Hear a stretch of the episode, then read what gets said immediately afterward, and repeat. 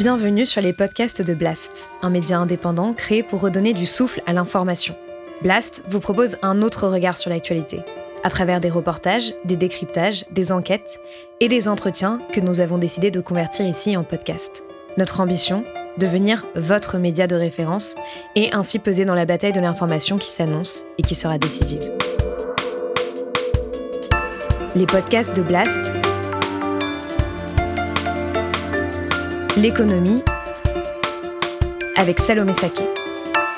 La propriété, c'est quand même le pouvoir, c'est la possibilité de dire non. C'est-à-dire que si, si, vous n'avez rien, si vous possédez rien, vous êtes obligé en fait euh, d'accepter euh, à peu près tout ce qu'on vous propose. Pour les gens riches qui sont, qui sont habitués à avoir euh, du patrimoine, à avoir de la liberté, l'idée que, que, comme ça la moitié des gens les plus pauvres ou les deux tiers des gens les plus pauvres vont avoir davantage de capacité de négociation pour refuser en particulier la façon dont, les premiers emploient les, les seconds, c'est évidemment une perspective qui peut être inquiétante parce que parce qu'on peut perdre en docilité. Vous comprenez que pour ma génération, c'est un peu de la science-fiction. Quand vous nous expliquez comment, euh, justement, ces dettes, on s'est débarrassé de ces dettes publiques, aujourd'hui, la dette publique, c'est un sujet politique majeur. C'est un argument, voire vraiment l'argument principal du gouvernement pour imposer des coupes budgétaires, ce gouvernement et les gouvernements précédents, parce que la priorité, c'est de rembourser la dette publique. Et c'est pour ça qu'il faut revisiter l'histoire. Donc, et donc, il faut ce un faut, politique. bah, il faut mettre en place il faut un changement politique profond, mais avec aussi une plateforme euh, précise de comment on va répartir ces efforts. C'est-à-dire que voilà, il suffit pas de dire oui, c'est les plus riches vont payer plus. Oui, bien sûr, mais combien plus exactement? Il faut. C'était faut- ça qui manquait aux Gilets jaunes pour vous. Ah bah oui, ça c'est largement. Peut-on en finir avec les inégalités? Va-t-on dans le bon sens en France aujourd'hui pour s'attaquer au problème des 1% Ces 1% qui détiennent la majorité des richesses, ces 1% qui détruisent la planète, ces 1% qui aujourd'hui décident de presque tout. C'est en partie l'objet du dernier livre de Thomas Piketty, Une brève histoire de l'égalité, paru aux éditions du Seuil. Inégalité de salaire, inégalité de patrimoine, inégalité de genre ou inégalité ethno-raciale, ce livre est en quelque sorte un inventaire de l'histoire des différentes inégalités, comment elles s'entremêlent et surtout comment elles se sont réduites au fil des siècles. Pour en discuter, j'ai le plaisir d'accueillir son auteur, Thomas Piketty.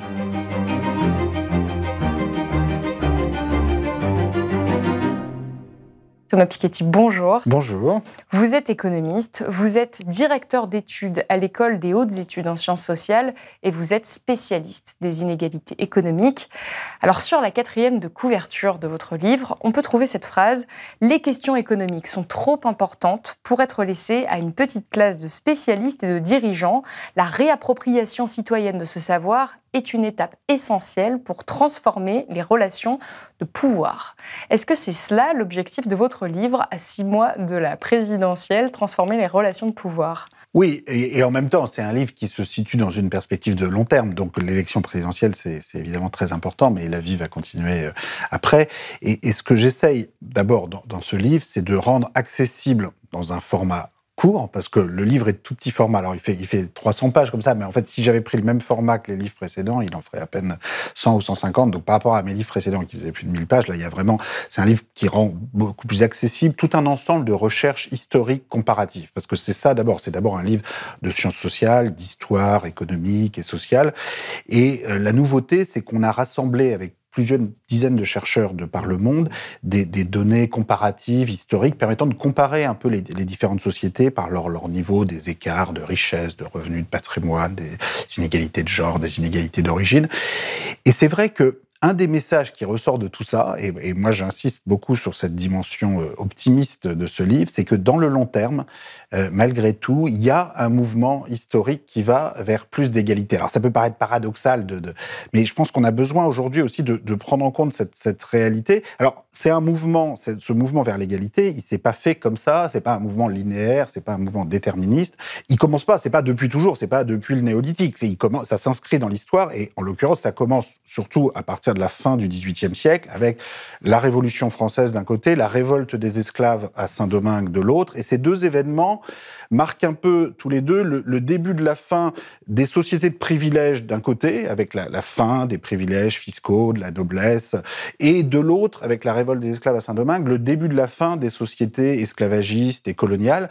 Et en même temps, on voit bien sur ces deux terrains, la, fin des privilèges, la, fin des sociétés esclavagistes et coloniales de l'autre, à quel point ces deux mouvements euh, sont loin d'être terminés. C'est-à-dire des privilèges, on en a toujours aujourd'hui.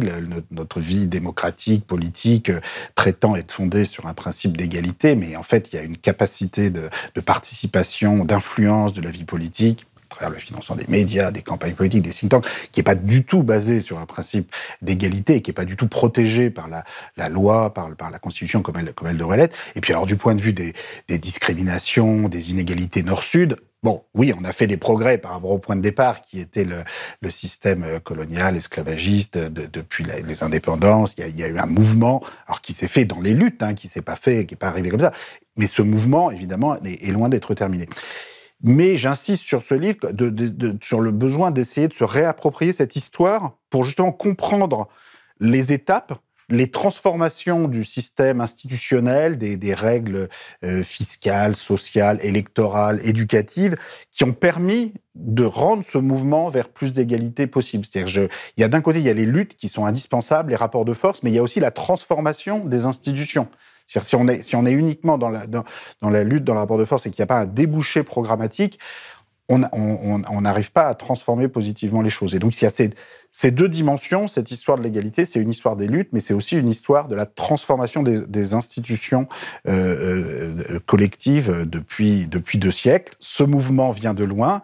Et évidemment, le message général, c'est qu'il n'est pas prêt de s'arrêter. Donc, il va, continuer, suivant des formes que moi je suis, incapable de prédire à l'avance les, les, les, crises, les luttes qui vont permettre ces transformations, mais il va, il va, il va continuer. Alors vous le dites vous-même, vous êtes optimiste, vous pensez qu'on est vraiment dans le cadre d'une longue marche finalement vers plus d'égalité. Pourtant, il y a ce graphique au tout début de votre livre, le graphique 4, une marche limitée et contrariée vers l'égalité, la concentration de la propriété en France.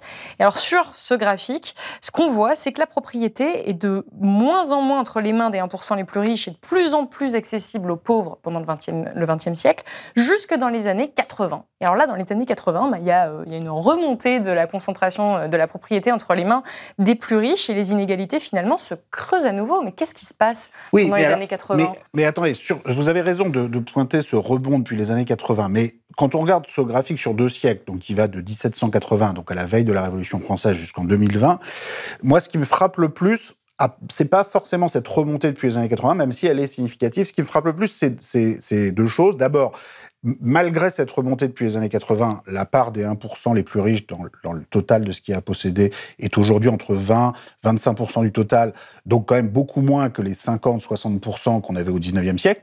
Ça, c'est le point positif. Le point négatif, c'est que même dans les années 80, et a fortiori aujourd'hui, les 50% les plus pauvres n'ont jamais rien possédé. C'est-à-dire que cette redistribution, cette baisse des inégalités, elle s'est faite principalement au bénéfice, disons, des 40% euh, qui sont au-dessus des 50% les plus pauvres et en dessous des 10% les plus riches, que ce que j'appelle la classe moyenne patrimoniale, qui effectivement va, va dont la part dans le, dans le total de ce qui a possédé dans la société a progressé au cours du XXe siècle à travers des batailles, à travers euh, des, des, redistributions, à travers un changement du système euh, social, légal. Mais ces changements, en gros, la, construction d'un système de sécurité sociale, de gratuité, d'accès à l'éducation, au moins sur le plan formel, une plus grande égalité d'accès euh, des chances à l'éducation, à la santé. Ça n'a malheureusement pas permis de diffuser la richesse euh, au-delà d'un certain seuil. C'est-à-dire que, pour résumer, plus, là, les 50%... Les, les, et on n'est plus sur cette pente-là. Mais vous voyez quand même que sur, sur, ce, sur ce graphique, il illustre bien la, la complexité aussi de l'héritage historique dans lequel on se situe. C'est-à-dire qu'à la fois, oui, il y a eu une marche vers l'égalité, c'est-à-dire que les inégalités aujourd'hui, malgré la remontée des années 80, restent beaucoup plus faibles qu'il y a un siècle. Et en même temps, les inégalités n'ont jamais cessé d'être très élevées, considérables. Donc, il y, a, ces deux éléments du message qui peuvent paraître contradictoires, et, parfois certains retiennent que l'un ou ne retiennent que l'autre. En fait, les deux sont vrais, les, deux sont vrais en même temps. Et moi, j'insiste là-dessus euh, parce que la dimension positive sur laquelle j'insiste, c'est pas pour pavoiser. C'est-à-dire ce, ce, constat qu'il y a une marche vers l'égalité en long terme, c'est pas du tout un appel à pavoiser, c'est un appel à continuer le combat, mais à continuer le combat sur une base historique solide. C'est-à-dire en partant du principe que le combat pour l'égalité est un combat qui peut être gagné et qui parfois a été gagné, qui souvent a été gagné. Parce que si on part du principe qu'en fait c'est quelque chose qui est voilà qui a une, fine euh, élite qui de toute façon euh, s'opposera toujours et encore et toujours à tout changement et que euh, en fait on saurait dans l'absolu comment faire pour avoir une société idéale plus apaisée, mais malheureusement, il y a une fine élite qui, qui, nous y en empêche. Cette vision très négative, je pense qu'elle se trompe euh, sur de très nombreux aspects. Elle se trompe parce qu'en fait, la marche vers l'égalité a souvent gagné pendant la Révolution française, en 1945, euh, après la Première Guerre mondiale. Enfin, il y a toutes sortes de les guerres d'indépendance, le mouvement pour les droits civiques. Enfin, il y a toutes sortes de combats qui ont gagné et qui ont marché dans le vous, long terme. Ce que vous dites, c'est qu'on peut continuer à mener cette lutte parce qu'on peut la gagner. Mais voilà, mais à condition de prendre au sérieux la question du contenu. Parce que je pense que la seconde erreur à éviter, c'est cette idée qu'il y aurait en fait un espèce de consensus euh, spontané parmi l'immense majorité de la population sur à quoi devrait ressembler la société idéale. En gros, on serait tous d'accord, enfin tous les gens qui veulent plus d'égalité seraient tous d'accord sur ce qu'il faudrait faire. Et malheureusement, c'est simplement euh, un petit groupe comme ça qui nous empêcherait de mettre en place la société idéale. En fait, non, on, très souvent, on ne sait pas. C'est-à-dire qu'en fait, il faut rentrer dans ce qui peut paraître le détail de comment fonctionne euh, un système éducatif qui soit vraiment égalitaire, comment fonctionne un système fiscal qui soit vraiment redistributif, comment fonctionne un système électoral, un système de financement des partis politiques qui soit vraiment égalitaire. Mais en fait, tous ces détails en fait, ne sont pas des détails. Et c'est en fait, ce n'est qu'en en débattant de façon précise et en regardant les expérimentations historiques, les trajectoires historiques qui ont fonctionné, qui n'ont pas fonctionné, qu'on va réussir justement à se rendre compte dans un certain nombre de cas que bah, quand on devient, quand ça devient plus détaillé, en fait, on a besoin justement d'en débattre. Qu'en fait, spontané, l'accord spontané qu'on croyait, euh, le consensus qu'on croyait exister, en fait, c'est pas si simple que ça. Donc, il faut se méfier des faux consensus euh, sur, et il faut accepter de débattre à nouveau de, ce que j'appelle dans le livre une nouvelle forme de socialisme. Moi, je n'hésite pas sur le mot, hein, un socialisme décentralisé, euh, euh, participatif, euh, écologique, métissé, féministe, un socialisme en, tout point opposé au socialisme hyper étatique, hyper centralisé, hyper autoritaire qui a été tenté en Union soviétique, qui l'est aujourd'hui en Chine de façon, de façon différente.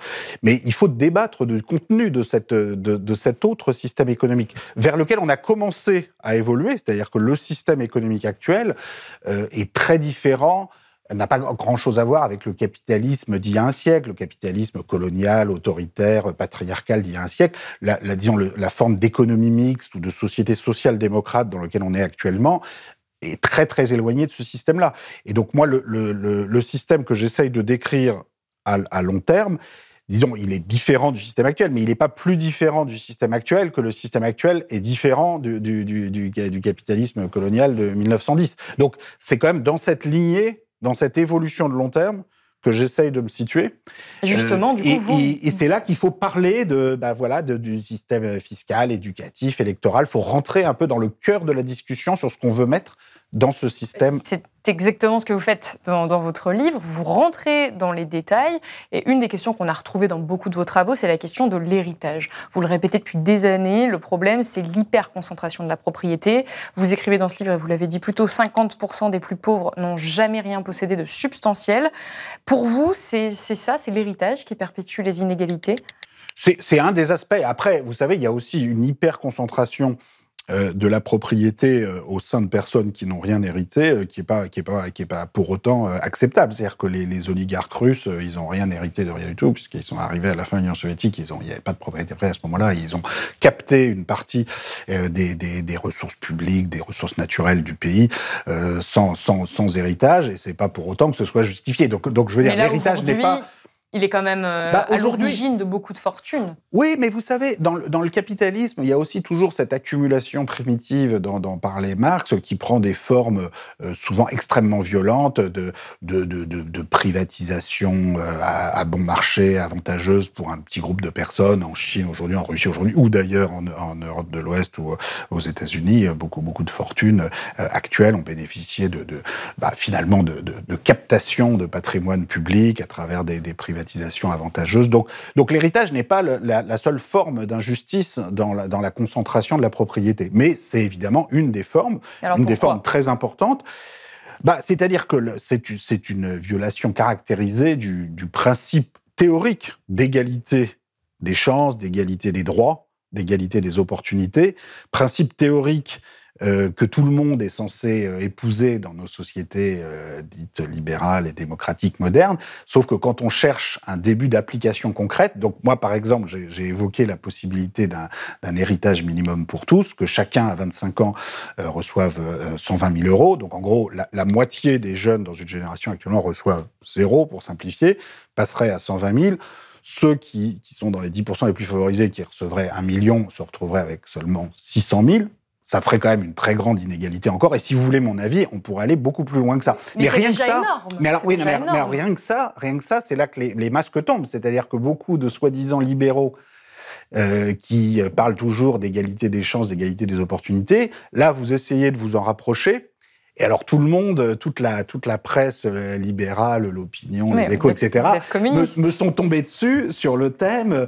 Euh, mais d'abord, ces enfants de pauvres, là, qu'est-ce qu'ils vont faire avec l'argent? Ils vont faire plein de bêtises. Il va falloir mettre des, des contraintes sur ce qu'ils vont faire. D'ailleurs, pourquoi pas mettre des contraintes? À condition de les mettre aussi sur les enfants de riches et sur les héritages élevés. Mais moi, je veux insister que là-dessus. Alors, le fait qu'il y ait justement 50% des, des, enfants, des jeunes qui ne reçoivent jamais d'héritage. Alors, première chose, moi, je ne suis pas du tout dans la sacralisation de la, de la propriété, qu'elle soit petite ou grande. C'est-à-dire, si le but, si, si, si on, cherchait simplement à transformer une société de, de grands propriétaires euh, avides de richesses, pollueurs, euh, euh etc., par des petits propriétaires tout aussi avides et tout aussi pollueurs, évidemment, on a, ça servira à rien. Donc la première chose à faire, c'est que c'est le droit de propriété lui-même qu'il faut repenser. C'est-à-dire qu'il faut euh, des, des, des, contraintes euh, euh, sociales, environnementales extrêmement fortes. Il faut beaucoup plus de pouvoir pour les salariés dans les entreprises, y compris s'ils ne possèdent rien dans les entreprises. Donc il ne s'agit pas de, d'avoir un droit de propriété sans limite. Au contraire, il faut que ce soit un droit de propriété très limité dans son étendue. il y a des normes sociales, environnementales extrêmement strictes à, à, à, respecter. Ça, c'est dans votre Alors, système. À supposer, voilà, dans, dans, le système, dans le système que je, idéal que je décris.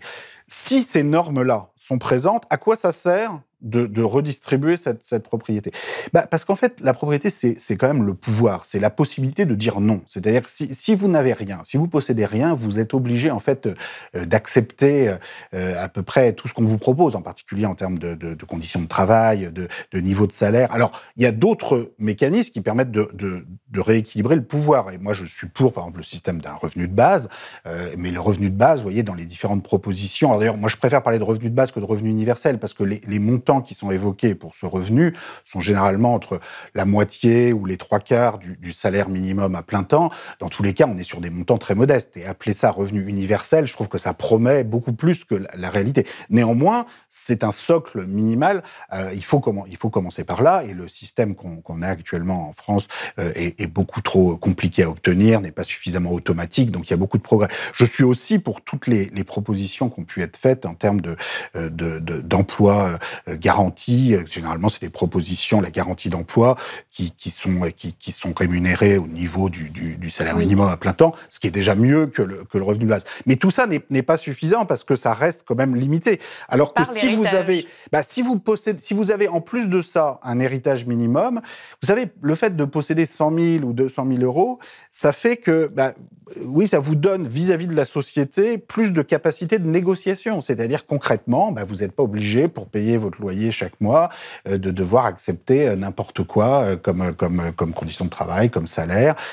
Voir alors vous n'êtes même pas obligé de payer un loyer chaque mois. Exactement. vous, pouvez, vous pouvez, vous pouvez soit acheter un, logement, parce qu'il y a plein d'endroits en France, à Paris, où on peut tout à fait s'acheter un logement pour ce, type de somme. Ce qui veut dire qu'après, vous n'avez pas la contrainte de sortir un loyer chaque mois. Donc, vous pouvez aussi vous lancer dans un projet professionnel, un projet d'activité, un projet culturel, un projet de toutes sortes. Ça vous donne plus de, plus de liberté alors, pour les gens riches qui sont, qui sont habitués à avoir euh, du patrimoine, à avoir de la liberté, euh, l'idée que, que, comme ça, la moitié des gens les plus pauvres ou les deux tiers des gens les plus pauvres vont, vont, vont avoir davantage de capacité de négociation euh, pour, pour refuser en particulier la façon dont, les premiers emploient les, les seconds, c'est évidemment une perspective qui peut être inquiétante parce parce qu'on peut perdre en docilité. Mais c'est aussi justement pour ça que je le propose. C'est-à-dire que si on croit vraiment dans une société fondée sur une plus grande égalité du pouvoir et une plus grande égalité des droits, eh bien, oui, je pense que ça fait partie, euh, ça fait partie des éléments. En tout cas, pour financer une partie des mesures que vous avez évoquées, notamment la garantie d'emploi, euh, il y a une autre question qui se pose, qui est assez majeure euh, en ce moment, c'est celle de la dette publique. Et il y a un moment du livre qui m'a un petit peu euh, étonné, c'est celui justement sur la dette publique, où vous écrivez que l'Europe s'est construite grâce à l'annulation des dettes publiques. L'annulation de la dette publique, aujourd'hui, c'est quand même un grand thème. Est-ce que vous pouvez nous expliquer ce qui s'est passé dans, le cas de la France après la Seconde Guerre mondiale?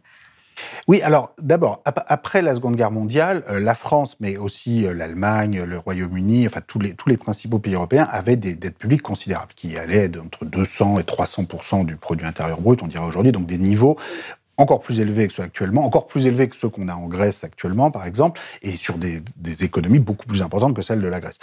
La bonne nouvelle, c'est qu'on s'en est sorti. D'ailleurs, enfin, on s'en sort toujours. Hein. C'est-à-dire des crises de la dette publique. Si on remonte encore dans l'histoire, il y en a eu au moment de la Révolution française. Enfin, c'est une histoire très longue et c'est important de prendre conscience euh, de, des façons dont on s'en est sorti dans les différentes, dans les, dans ces différents exemples historiques pour, pour justement essayer de trouver des solutions et sortir de cette idée qu'il n'y a qu'une seule façon de, sortir de ces problèmes. En l'occurrence, qu'a-t-on fait?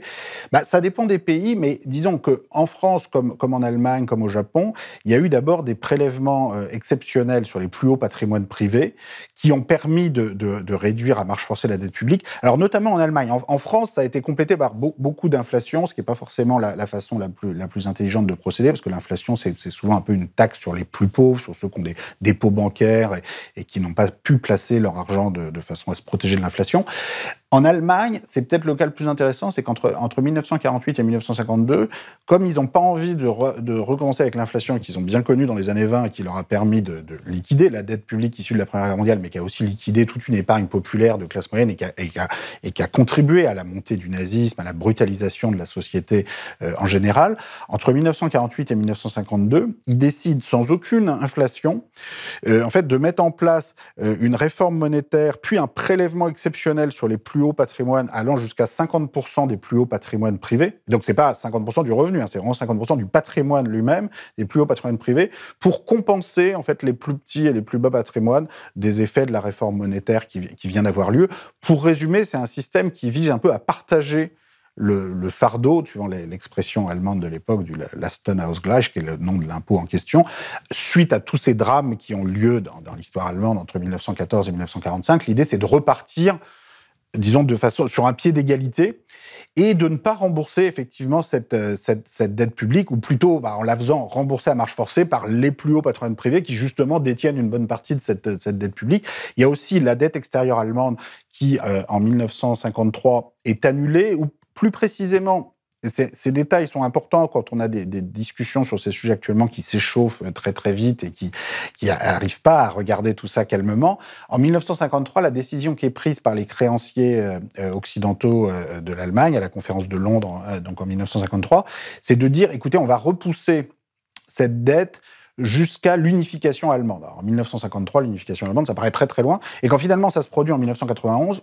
on se retrouve et on dit ah bah mince c'est ballot on avait oublié d'indexer cette dette en 1953 sur l'inflation sur la croissance du PIB le montant est ridicule allez on l'annule une fois pour toutes. Et je pense que c'est tout à fait euh, alors l'équivalent aujourd'hui c'est pas l'unification allemande ce serait euh, je sais pas euh, on pourrait repousser les dettes publiques européennes jusqu'au moment où on sera sûr qu'on on, dépasse pas les 2 degrés de réchauffement public etc bon ça va prendre un bout de temps hein, on en a pour pour une cinquantaine ou une centaine d'années. Donc, donc oui c'est souvent comme ça qu'en fait les annulations de dettes se produisent dans, l'histoire. C'est-à-dire qu'on les annule pas forcément complètement tout de suite, on les repousse, mais on les repousse très très loin jusqu'à ce qu'un autre objectif, qui était la reconstruction dans l'après-guerre, ou qui peut être aujourd'hui la lutte contre le changement climatique ou des objectifs sociaux, que ces autres objectifs soient, atteints. Donc je pense que c'est très important de revisiter cette histoire, parce que sinon on s'enferme dans des discours euh, à un seul sens, euh, suivant, suivant lesquels il n'y aurait qu'une seule façon de, euh, de, de, de, de rembourser les dettes, qui serait de faire payer tout le monde, et notamment les plus modestes, pendant des dizaines d'années, pendant des dizaines d'années. Heureusement qu'on n'a pas fait ce choix après la Seconde Guerre mondiale, parce que sinon on y serait encore. C'est-à-dire, vu l'ampleur des dettes de l'époque... C'est exactement ce que vous dites. Et Et vous comprenez que pour ma génération, c'est un peu de la science-fiction. Quand vous me racontez, vous nous expliquez comment justement ces dettes, on s'est débarrassé de ces dettes publiques. Aujourd'hui, la dette publique, c'est un sujet politique majeur. C'est un argument, voire vraiment l'argument principal du gouvernement pour imposer des coupes budgétaires, ce gouvernement et les gouvernements précédents, parce que la priorité, c'est de rembourser la dette publique. Et c'est pour ça qu'il faut revisiter l'histoire. C'est pour ça, c'est vraiment pour ça que j'écris ce livre. C'est-à-dire que je pense que l'histoire euh, économique et sociale et financière, ça devrait appartenir à tout le monde, parce que ces expériences, elles ont eu lieu. C'est comme par exemple le fait que les États-Unis euh, d'Amérique, de 1930 à 1980, ont eu en moyenne un taux euh, de 81% qui s'appliquait aux plus hauts revenus qui étaient des revenus, euh, je sais pas, l'équivalent de 1 million de dollars d'aujourd'hui, enfin, ça, 30 fois ou 40 fois plus élevé que le revenu moyen. bon, bah, non seulement ça n'a pas tué le capitalisme états-unien, on s'en serait rendu compte, hein, ça s'est appliqué pendant un demi-siècle, mais en fait, c'était même la période de prospérité maximale des États-Unis. Pourquoi? Parce qu'en fait, euh, la leçon qu'on peut tirer de ces comparaisons historiques, de ces expériences, c'est que euh, des écarts de 1 à 50 ou de 1 à 100, en fait, ça sert à rien. Je ne dis pas qu'il faut l'égalité complète, vous pouvez avoir des écarts de 1 à 4, de 1 à 5, certains diraient de 1 à 10, moi je pense que 1 à 4, 1 à 5, ça peut être tout à fait suffisant, mais en tout cas, 1 à 50 ou 1 à 100, euh, moi, quand je compare les différentes sociétés dans l'histoire qui ont pratiqué tel ou tel écart, qui les ont réduits, qui les ont réaugmentés, la conclusion, mais sur la base des données historiques que je présente. Après, chacun est libre de, présenter des nouvelles données, on peut en discuter, etc. Mais il faut essayer quand même d'en parler sur une base un peu rationnelle, historique. Moi, ma conclusion, c'est que ces écarts euh, euh, gigantesques qu'on a cherché à relégitimer depuis les années 80, en fait, ne, servent à rien. Et si les États-Unis, euh, entre 1930 et 1980, étaient extrêmement prospères, et, malgré, certains diraient aujourd'hui, ces taux de 80-90% imposés sous Roosevelt et dans les décennies suivantes, c'est parce qu'en fait, ce pays, à ce moment-là de son histoire, avait, euh, par rapport à l'Europe de l'Ouest et au Japon, une très grande avance sur le terrain éducatif. Alors ça peut paraître paradoxal aujourd'hui, mais dans les années 50, vous avez 80-90% d'une classe d'âge qui va au lycée euh, aux États-Unis, alors qu'on est à 20-30% d'une classe d'âge euh, en France, en Allemagne ou au Japon. Et c'est la source de la prospérité, historiquement, c'est beaucoup plus euh, l'éducation et une certaine égalité dans l'éducation que cette course-poursuite vers toujours plus d'inégalités qui, qui, vraiment, historiquement, n'est pas ce qui permet euh, d'aller vers, vers davantage de prospérité. Donc voilà, revisiter l'histoire sur ces questions comme ça qui peuvent paraître parfois un peu un peu techniques, un peu rébarbatives de de, de, de niveau de dette publique, de taux d'imposition, qui sont déterminants. C'est moi c'est ça le, message de ce livre, c'est que vraiment ça, ça, ça concerne tout le monde. C'est-à-dire que je pense tous les bon d'abord quelles que soient les disciplines des sciences sociales, qu'on soit en histoire, en sociologie, en sciences politiques, on, on doit s'intéresser à cette à cette histoire économique, mais au-delà tous les citoyens tous les citoyens qui, qui, qui s'intéressent à, à, à, à, toutes ces questions d'égalité, d'inégalité, de discrimination doivent prendre la mesure de cette expérience historique parce que je pense que ça donne aussi des ressources Ensuite, pour ne pas se laisser impressionner, effectivement, par des discours d'autorité qui prétendent qu'il n'y a qu'une seule solution au problème, ça donne des ressources aussi pour se, pour se construire collectivement dans des plateformes de, de programmatiques, des plateformes d'action, parce qu'à la fin des fins, cette marche vers l'égalité que je, que je décris dans le livre, bon, c'est pas uniquement des, euh, des, des, écrire des livres ou faire des, émissions euh, sympathiques comme, comme, comme là, ici, euh, qui va, qui va changer les choses. C'est-à-dire qu'on a besoin d'organisation collective, c'est-à-dire que la marche vers l'égalité, notamment au XXe siècle. Elle s'est faite euh, avec des, syndicats, des partis socialistes, des partis travaillistes, des partis communistes, qui ont mis la pression, mais qui aussi avaient des plateformes d'action qui, qui, qui, dans un certain nombre de cas, je pense notamment à l'Union soviétique, ont malheureusement euh, mal tourné ce qui montre que ça aurait été peut-être utile d'y réfléchir peut-être un peu plus avant. Et, la chute du communisme soviétique a beaucoup contribué depuis 1990 à cette, à cette nouvelle flambée d'hypercapitalisme. Mais dans un certain nombre de cas, ont quand même très bien marché. Et, le, la social-démocratie au XXe siècle, malgré toutes ces insuffisances qu'il faut aujourd'hui dépasser, il faut quand même prendre la mesure de ce qu'elle a réalisé par l'État social, par l'impôt progressif. En tout euh, cas, elle va pas aujourd'hui, elle va pas du tout dans cette direction qu'elle avait dans oui, mais personne, Mais, personne non plus ne propose de, revenir au monde d'avant la Première Guerre mondiale où les, où les prélèvements obligatoires représentaient moins de 10% du revenu national. C'est-à-dire que vous voyez, il y, a quand même, il y a quand même des acquis. Et il faut, moi, je pense qu'il faut construire sur ces acquis et voir pourquoi on s'est arrêté dans cette marche-là. Je pense qu'on s'est arrêté dans cette marche-là parce qu'on a très mal euh, repensé la, réouverture des marchés. Vous savez, après la, crise des années 30, on, a, on avait fermé les marchés financiers internationaux, on avait fermé une partie du libre-échange. Quand on a réouvert ces marchés dans les années 70-80, euh, là, il y a eu une erreur. C'est-à-dire que la libre circulation des capitaux, le régime qui a été mis en place, euh, n'est pas tenable, en fait. Et c'est-à-dire que vous ne pouvez pas, comme ça, créer un espèce de droit euh, pour les personnes de s'enrichir en utilisant les infrastructures d'un pays, les écoles, les hôpitaux, puis après vous appuyez sur un bouton, vous transférez ça dans une autre juridiction et rien n'a été prévu pour vous suivre à la trace et, vous pouvez comme ça laisser l'addition aux, contribuables immobiles qui finissent évidemment par détester ce type de mondialisation, d'où aussi en grande partie, je pense, l'obsession identitaire euh, actuelle. C'est-à-dire que si on explique... Justement. J'aimerais y venir à ce, qui aujourd'hui régit le débat public. Bah, je pense que c'est en partie le fait, la, conséquence du fait qu'on a fermé le, débat économique. C'est-à-dire qu'à partir du moment où vous expliquez aux citoyens pendant des dizaines d'années qu'il n'y a plus de politique euh, économique et sociale alternative, que l'État euh, ne, peut plus rien, euh, à part justement contrôler ses frontières, Bon, bah, c'est forcément 20 euh, ou 30 ans plus tard, euh, tout le débat politique est sur des histoires de garde frontières et d'identité. Parce, qu'on a fermé, on a, on a fermé ce débat, ce débat économique et finalement, il y a eu un moment dans les années 90, 2000 euh, et parfois ça s'est un peu prolongé, où la droite et la gauche sur le plan économique, ça, ça a semblé très proche et parfois malheureusement, c'était très proche. C'est vrai que ce mouvement vers la libre circulation des capitaux euh, sans aucune euh, contrainte, bah, parfois il a été mis en place par des, par des partis socialistes, sociodémocrates, travaillistes. Mais ce n'était même pas forcément dans le débat public. non, je pense qu'en partie, en, partie, les gens n'avaient pas forcément conscience des conséquences à long terme des choix. Alors, bon, il y avait aussi, d'autres acteurs, des groupes de pression, des groupes de, de lobbying financier qui, eux, savaient très bien là où ils poussaient. Mais Bon, le problème, c'est pas voir les responsabilités. Maintenant, c'est surtout avoir un programme pour la suite. en tout cas, je vous le disais juste avant euh, hors antenne, nous, on essaie d'informer au maximum les gens justement sur ces enjeux économiques pour mm-hmm. qu'ils puissent se faire leur propre avis. Il semble que vous, vous fassiez la même chose et ce depuis des années. Vous êtes un peu une sorte d'économiste star. Vous êtes sur tous les plateaux télé, vous êtes sur oh. France Inter, vous êtes non mais très régulièrement dans les médias. En tout cas, pour un économiste hétérodoxe, c'est peu commun. Vous étiez au cœur d'un film euh, qui a été diffusé au cinéma, donc vous vous appliquez à essayer de passer cette, euh, cette information, on va dire économique, ou en tout cas remettre les enjeux économiques au cœur du débat, ça ne, Force est de constater que ça n'a pas fonctionné, en tout cas pour cette campagne ah. présidentielle. Malheureusement, aujourd'hui, quand on regarde le débat médiatique, le débat politique, ce n'est pas la lutte contre les inégalités qui est euh, la priorité. Ce sont des questions identitaires, des questions de laïcité, des questions de sécurité.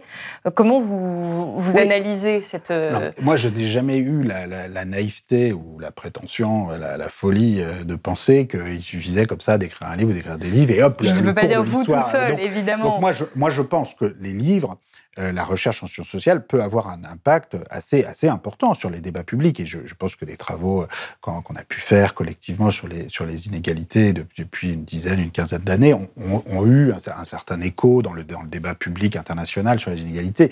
Après, le changement, comme je le disais tout à l'heure, il, vient, il peut venir de, dans le mouvement des idées, mais il vient d'abord de mobilisation collective et d'organisation collective. Donc là, concrètement, bah, si on prend le cas de la France actuellement, c'est clair qu'on a euh, des, mouvements politiques, euh, disons, à la, gauche du centre, euh, qui sont extraordinairement divisés. Certains reprochent à d'autres d'avoir participé au pouvoir et de l'avoir mal exercé. D'autres reprochent aux autres de, ne pas avoir forcément de, programme pour gouverner. Enfin, les gens passent beaucoup de temps à se, disputer, ce qu'on peut analyser en. Enfin, chacun a des, a des arguments à faire valoir. Mais à la fin des fins, tant qu'on n'aura pas dépassé ces ressentiments entre, entre, entre, entre partis qui, euh, chacun, vont se retrouver à 5%, à 10%. Enfin, regardez la, les dernières régionales à Paris, on avait trois listes à 10%. Euh, chacun était là à se dire, bon, euh, pour laquelle je, vote, je tire au sort, etc. Bon, la gauche est alliée d'ailleurs au régional à Paris. Oui, au second tour, mais parce qu'au régional, vous avez un mode de scrutin qui fait qu'il que, que suffisait de dépasser 10% pour, pour 12,5%. Enfin bon,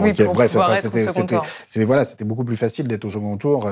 là, là, là, ce ne sera pas le cas pour la pour la présidentielle dans le système, dans le système actuel de la présidentielle. pour vous, ça passe par un changement politique par, euh, Bien sûr, bien sûr. Ça, ça mais, mais, derrière ça, il y a des enjeux intellectuels. C'est-à-dire que je pense en particulier sur la question de l'Europe. Moi, j'essaye vraiment de dire euh, euh, aux différentes organisations politiques de gauche que sur la question de l'Europe, personne n'a raison tout seul. C'est-à-dire que euh, les, les, insoumis euh, reprochent énormément aux socialistes et aux écologistes d'avoir euh, ratifié le nouveau traité budgétaire européen en 2012, qui était un traité austéritaire, que d'ailleurs aujourd'hui plus personne ne respecte après le Covid, mais enfin on ne sait toujours pas par quel nouveau traité on va le remplacer. Enfin, toujours est-il que la majorité parlementaire socialiste et écologiste, en septembre 2012, malgré tout ce qui avait été dit avant les élections, a ratifié ce traité comme ça et n'a jamais expliqué comment il s'y prendrait la prochaine fois. Et donc le reproche qui est fait par, par, les insoumis me semble assez justifié. C'est-à-dire que je pense que les socialistes et les écologistes auraient dû dire, euh, bah oui, là on a fait, on s'est trompé, et, voilà comment on voudrait s'y prendre la prochaine fois. Voilà comment on aimerait en parler avec vous.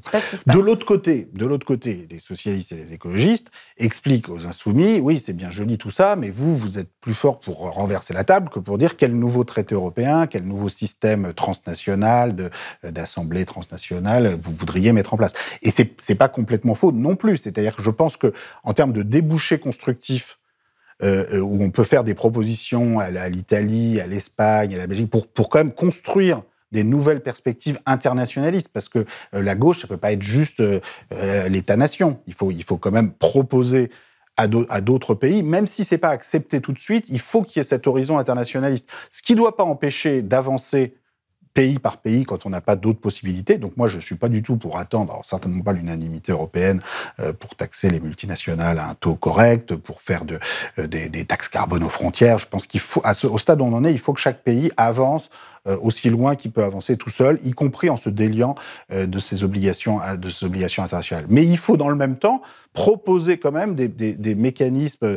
Moi, je, je parle d'assemblées transnationales euh, mettant en jeu, par exemple, les, les députés français, les députés du Bundestag allemand, les députés italiens, les députés espagnols, qui ensemble, dans une assemblée européenne, sans doute sur un beaucoup plus petit nombre de pays que les 27 de l'Union européenne actuelle, pourraient adopter une politique progressiste de justice sociale, de justice environnementale. Et je pense que même si des propositions internationalistes de ce type-là ne sont pas acceptées dans l'immédiat par nos partenaires, il est très important, si on veut distinguer la gauche de la droite, et euh, et là, on est à des années-lumière de non, ça. Non, je, je, je, pense qu'en en fait, il est, il est encore temps, y compris pour cette élection euh, de, de, 2022, euh, que les insoumis, les socialistes, les écologistes, les communistes, enfin, on a quand même beaucoup de candidats là actuellement qui, qui additionnés, euh, vous savez, arriveraient tranquillement dans les, dans les 15-20%, leur permettant d'être au deuxième tour.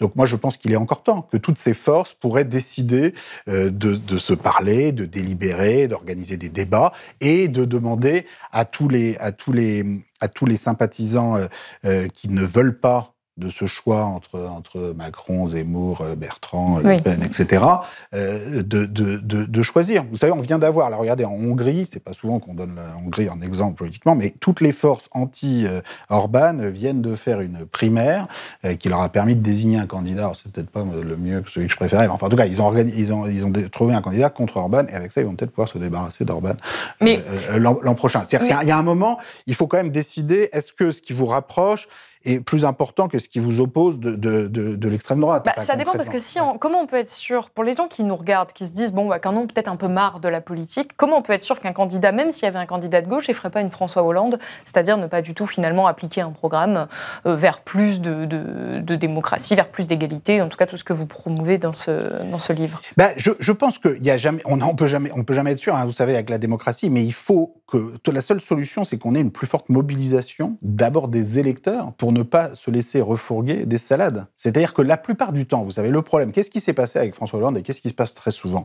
C'est qu'on se laisse abuser par des beaux discours sur euh, mon ennemi, c'est la finance, mais, mais, parfois, vous savez, euh, ce qui peut être dit aujourd'hui sur euh, on va renverser la table en Europe, en fait, c'est pas non plus très précis en termes de débouchés et à la fin, ça peut aussi arriver, arriver sur, sur du vide et être très décevant. Donc la seule solution, mais c'est jamais gagné à l'avance, et il y a toujours des déceptions, c'est que collectivement, chacun d'entre nous, tous les citoyens, citoyennes, vraiment s'approprient ces enjeux sur quel nouveau traité européen, euh, euh, quelle façon de, partager le fardeau de la dette publique euh, de façon plus juste que ce qui est envisagé actuellement, quel système d'égalité d'accès à l'éducation. Vous voyez par exemple toutes les discussions sur dans quelle mesure il faut des, mécanismes permettant d'aider des personnes qui ont des origines modestes ou qui, ont des, ou qui font l'objet de discrimination particulière, de pouvoir accéder à un certain nombre de filières éducatives. Ce sont des questions difficiles aussi sur lesquelles personne n'a tout seul la solution parfaite et la, et la, et la, et la, et la vérité. Et, en fait, là, ces affrontements purement de, de, de personnes où chaque, chaque, groupement politique croit avoir la, la solution tout seul, en fait, empêche de débattre, alors que chacune de ces forces politiques, je pense, se grandirait en, euh, en discutant avec les autres euh, de, ces, de, de, ces enjeux. Enfin, bon, ça c'est ça c'est pour ce qui est du. Mais vous savez, moi, je je suis pas. Je suis pas un obsédé voilà de la présidentielle de 2022. C'est-à-dire, je pense que il faut, euh, il faut aussi à un moment se, se projeter dans des horizons euh, parfois, parfois plus lointains et ne pas, euh, ne, ne pas, ne pas, voilà, ne, ne pas non plus s'obséder pour ces, pour ces, pour ces enjeux électoraux de court terme. Enfin, mais donc, je, je, je pas, bien sûr, non, mais moi je me défile pas. Quand il y a des élections, je, je, je me force toujours à, à, à, à, à m'engager oui, à m'engager, parce que je trouve ça trop facile comme chercheur de, de, rester dans son bureau et de dire voilà, ils sont tous nuls.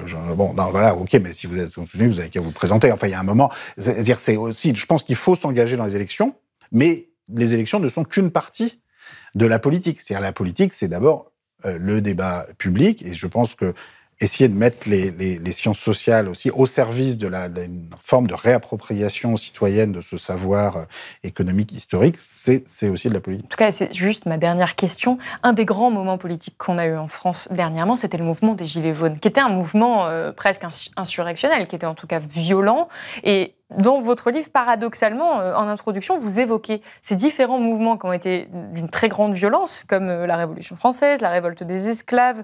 Euh, vous, évoquez même la guerre civile meurtrière aux États-Unis qui met fin à l'esclavagisme. Et en fait, on comprend que c'est presque un passage un peu obligé, en tout cas dans l'histoire, jusqu'à présent, pour arriver à plus d'égalité.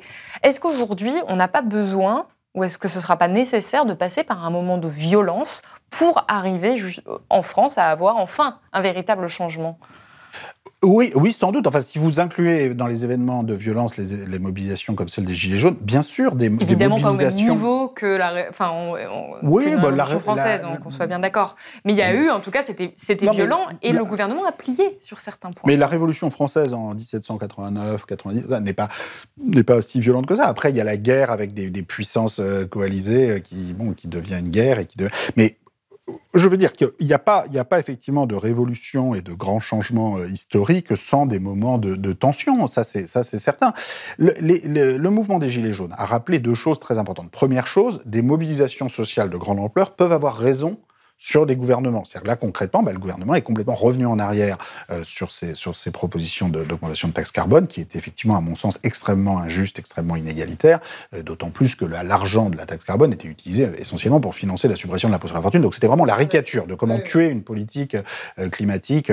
voilà, ça c'est. Donc là, il y a eu ce, ce défait-là.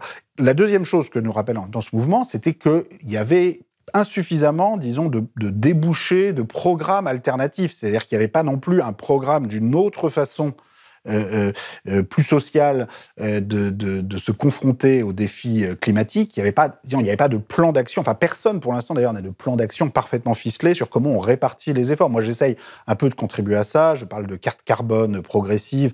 En gros, l'idée générale, c'est qu'il faut qu'on trouve des mécanismes qui ne euh, traitent pas de la même façon des personnes qui sont à, à 1000 ou à 1500 euros par mois, des personnes qui sont à 5000 euros, des personnes qui sont à 10 000 euros, et puis des, des super milliardaires. C'est-à-dire, si on regarde aujourd'hui les émissions carbone dans un pays comme la France, d'abord, on est beaucoup plus haut que ce qu'on dit. C'est-à-dire qu'en fait, si c'est pas parce qu'il y a du nucléaire, etc. En fait, on est, on est à 9 euros par, par, par habitant si on prend en compte le contenu en importation de, de, ce, de toutes les cochonneries qu'on fait produire dans le reste du monde et qu'on consomme en France. Les 50% les plus pauvres en France, eux, sont à même pas 4 tonnes. C'est-à-dire eux, en fait, ils sont, ils sont dans, dans, les clous. clous. Ils sont dans les clous de, de, des objectifs de 2030-2035. Par contre, les 10% les plus riches, ils sont à 20-25 tonnes, et c'est eux, ils sont complètement en dehors des clous, et les, les 1% à 60-70 tonnes.